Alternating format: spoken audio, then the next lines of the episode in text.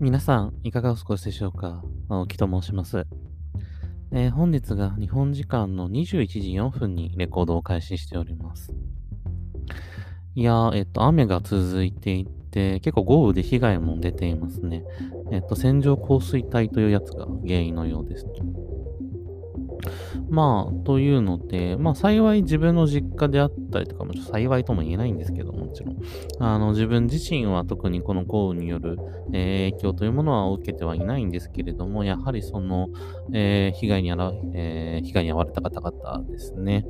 えっ、と、また避難している方々の、えっ、と、日常生活が早く、一刻も早く、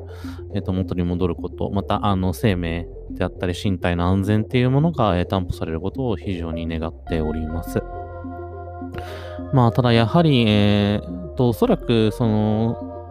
えー、温暖化の影響っていうものが多いなというとこ、えー、と大きく影響してるんだとは思うんですけれども、まあこうして日々の生活っていう風なものに対してですね、危機っていうものが現れてくることによって、やはり、えー、温暖化の対策っていうのは、まあこれから先より、え加速していくんだろうなという風なことは思いますね。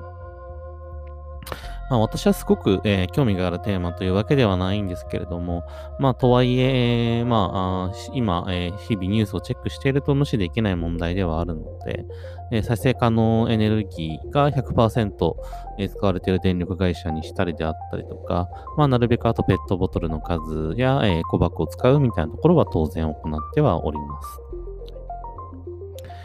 まあ、で、えっと、それはさておき、本日なんですけれども、えっと、批判しすぎ問題っていう風なところについてお話しさせていただければと思います。まあ、というのも、えっと、まあ、前回の配信で、批判してほしいという自分の思想だったり、言説みたいなところを批判してほしいっていう風な、えー、話をしたんですね。というのも、批判されることによって様々な角度からチェックされて、結果的により、えー、自分の考えっていうものが発展していけるんじゃないかなっていうふうに思っているからですね。で、それはこれまで、というか今まあ勉強とかをしていく中で学問だったり思想っていうものが、えー、批判、まあ、厳密と建設的な批判が多いんですけど、まあ、あとプロダクトもですね、えー、様々なものがやはり批判によって発展しているっていうふうなところを受けて、そのようなお話をしました。がですね、まあ一方で、えっと、批判もですね、あんまりにもしすぎると、その批判によって行動だったりとかっていうものが規定されてしまうっていう風な、えー、ものがあるなというふうに思っていて、で、なおかつその規定された結果、批判というものによって行動が規定されると、あんまりいい方向に向かないんじゃないかな。ちょっとこれは結果論なんで何とも言えないんですけど、っていうところを思っておりますと。で、まあ、えー、代表的な例がやはり国民国家とか、えー、特に民主主義国家における政権に対する批判とかですよね。はい。っていうのも、えっと、あの、民主主義国家になる前のところなんですけど、例えば第一次世界大戦っていうものがあって、えー、1910、なんだっけ、忘れちゃった。えー、1910年代ですね、に巻き起こった、えー、歴史上初めての、えー、っと、殲滅戦が展開された、えー、で、ヨーロッパなんかではグレートウォーっていう風に呼ばれてる、第二次世界大戦よりもはるかに大きい、はるかにちょっと語弊があるんですけど、まあ大きな、えー、被害が出た、えー、戦争ですと。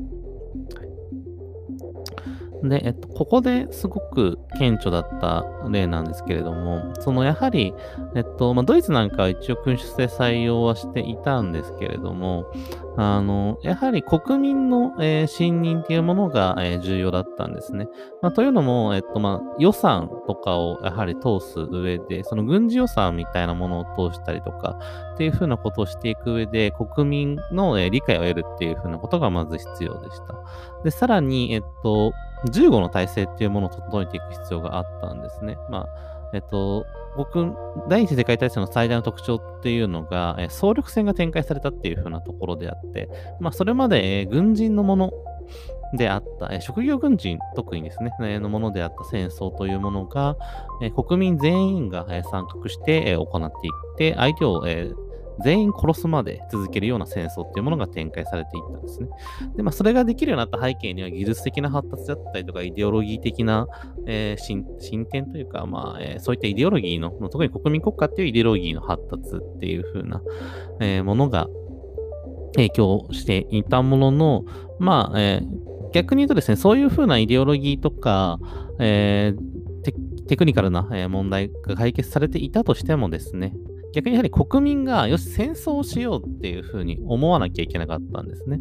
まあ、なので戦争がしたいというふうに思う国民の協力を得る必要があったので、戦争する上で。なので、やはり国民にどう思われてるかっていうものが非常、えー、すごくすごく重要でした。っていうふうになった時に、えっと、まあ、ドイツが、まあ、第一世界大戦で圧倒的に負けてしまったんですけれども、圧倒的に負けたっていうとまだ語弊がありますね。まあ、あの、敗戦国になったわけなんですけど、あの、まあ、ドイツに限らずなんですけれども、その第一次世界大戦でそれまでに経験したことがない、えー、戦闘だったんですね。まあ、あの、機関銃とかっていう風なものが登場したりとかで。っていうので、えっと、まあ、えっと、要は、これまで全全く経験したことがない未曾有の状況下なので、まあみんなが、えー、みんなですね、指導者ですね、が失敗していくんですね。まあドイツに限った話ではなくて、まあフランスとかもそうだし、イギリスとかもそうなんですけど。で、まあ、えっ、と、びっくりするぐらい、えー、失敗していきますと、えー、ある作戦を練って、え、頑張るんです、ある作戦を練るんですけど、それもうまくいかない。また別の作戦を練るんですけど、うまくいかないみたいなことが、無限に、え4年間ぐらい展開されていきました。まあ、その結果として、え大量の死者が出てしまうったっていう風なところがあるんですけど。で、なんですけど、そういう、えっ、ー、と、結果的に、まあ、歴史的に見たときに、まあ、死者を出してしまっていて、誤ったと思える作戦みたいなものが、結構長い期間継続して実行されたりするんですよね。それはなぜかっていうと、あの、後戻りできないからなんですよね。この作戦が失敗してましたっていうと、自分の立場が怪しくなってしまったりとかして、まあ、結果的に国民からの信頼を失ってしまって、立場を追いやられるみたいな恐怖感みたいなところに、えっ、と、各、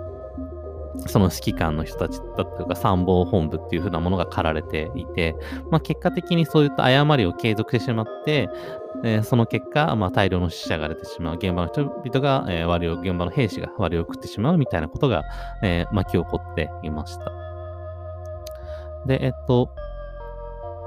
で、これはまさに、えっと、今の、えー、政権のコロナに対する、えー、対応と一緒ですよね。えっ、と、批判をすごく恐れてしまっているので、で、まあ実際あの政権に対する批判というものがすごいある中で、さらにそれに対する批判というものをおそらく恐れているので、あまりなかなかこう情報開示がされてないように見えるだとか、これから具体的にどういう戦略を持ってコロナに対策していくのかっていうのが見えないっていうふうなところがありますよね。なので、えっと、あの、失敗って批判っていうものを恐れるがゆえにですね、えっと、なかなか、えー、難しい状況というか、あの、事態が好転しないまま、えー、具体的な対応が取られず、えー、被害が拡大していくみたいなところが、え今のコロナの対応でも起こってしまっているのかなというふうに思っています。まあ、今のデルタ株が広がってる状況なんかはまさにそうですよね。ちょっとまあ、ここの話は次回させてほしいなっていうふうに思ってるんですけど、まあ、去年までの、え政策っていうものを維持していってるんですけど、それは、え今より感染力が低いコロナに対して、してまあ、ある程度ファンクションしていた、えー、政策だったんですけれども、それより、えー、数倍感染力が強い、えー、新しい種類のデルタ株っていう風なものに対して、これまでと同じ対応をしようとしているので、うまくいかないんですけれども、まあ、それを何かこう変えることっていうのがなかなか難しいっていう風なところがあるのかなというふうに思っていますと。例えば、それはその、えっと、もっと規制を強化するっていうふうなことに対して国民がどう思うかっていうふうなことを恐れていたりだとか、えー、っていうふうなところもあるかなと思うんですけど、まあそれ自体はその他の要因もいろいろあると思うんですけど、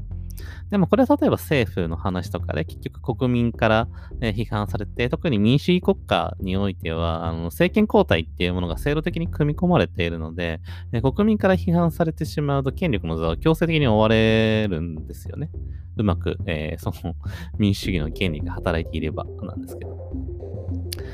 っていうところがあって、やはりその、まあ、それは昔からそうなんですけど、国民の理解、信任っていうものを得るために、結果として国民から批判されないようにっていう風な形になって、結果として、えー、おおよそ適当とは言えない政策だったりとかっていう風なものが取られ続けてしまうっていう風な例があるのかなと思っています。それ以外でもですね、えっと、まあ、日常生活を生きていても、例えば今はすごく炎上っていうものを恐れなきゃいけなくなってますよね。その、あるコメントを無発言、えー、無責任に、えー、あるコメントをしたら、結果的にそれによってすごく批判して炎上してしまう可能性があるので、まあやはりそういったものをこう注意して、えー、行動をとっていく必要があるっていうふうなことがあるかなというふうに思っています。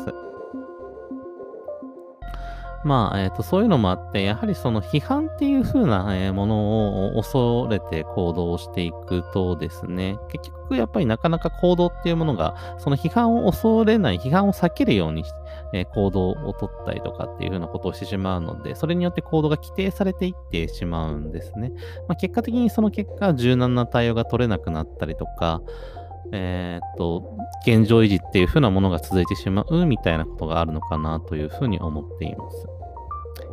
で、まあ、これはもちろんですね、先ほどの炎上の例とかっていうのは、まあ、それによって傷つく人が減っているというふうなところで、いい面はもちろんあるかとは思うんですけれども、まあ、また一方でですね、何かしらこう新しく挑戦するみたいなところに対して、こう批判みたいなところが起こってしまうとなかなかその一歩が踏み出せないみたいなことがあるのかなというふうに思っています。まあ、例えば会社の中でですね、何か新しい、えー、プロジェクトをやりたい、ことをしたいっていう風になった時に、えっと、その行動に対してですね、失敗したらどういう責任を取るつもりなんだ、みたいな感じですね、えっと、批判っていうものが、えー、起きてしまうとなかなか新しい行動が取れないであったりとか、まあ、それ以外にですね、自分自身が新しい何かチャレンジを、ね、しようとしたときに、それが世間からどう思われるのかみたいなところを気にしてしまって、なかなか新しい一歩が踏み出せないみたいな、えことがあるのかなというふうに思っています。なので、えっと、批判っていうものはですね、えっと、もちろん何かが発展していったりとか、えっと、誤りを正すっていう風な意味では、もちろん、えっと、有効な効果を持っているんですけれども、それがあまりにも行き過ぎてしまうとですね、それによって今度は発展が阻害されるっていう風なことが、えー、起きてくるのかなという風に思っております。まあ、その意味でですね、えっと、もちろん批判をするっていうこと自体は、えー、誤ってはないし、私も積極的に批判をしてほしいなというふうには、えー、思うんですけれども、まあ、ただですね、その批判の行き過ぎというか、えー、特にその、え、相手の思想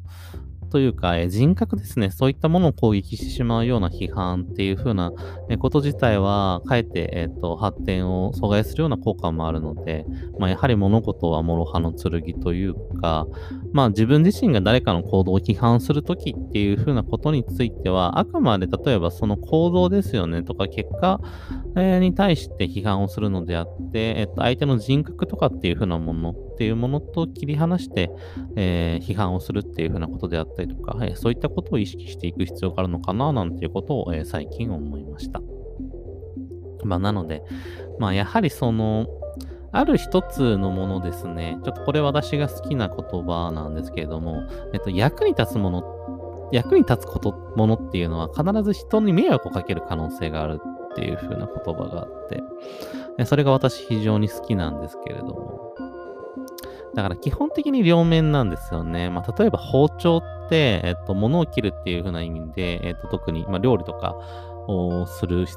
こととかがあって、基本的に何か、えー、必ず包丁で、が使われたもので我々は生きているので、そういう意味では非常に、えー、社会とか人の役に立ってると言えると思うんですよね。包丁っていうものがなければ我々は美味しいご飯にありつけないわけなので。まあ、ただ一方でですね、包丁っていうものによって、えっと、人を殺すこともできるし、包丁で手を滑らして手を切ってしまうこともあるわけですよね。そういうふうに考えると、やはりその役に立つものっていうのは、それすなわち、えー、裏返しとして、えー、人に迷惑をかける可能性があるというふうなことがあるのだなというふうに思っています。まあ、その意味でやはり批判というものはですね、えーと、物事の発展であったりとかっていうものを促すっていうふうな効果がある一方で、かえってそれがあまりにも行き過ぎてしまうと、その発展っていうものを抑制してしまうっていう、そういった、えー、二面性があるものなんだなっていうふうなところを、こう最近の社会とかっていうふうなものを見ていて非常に強く思いました。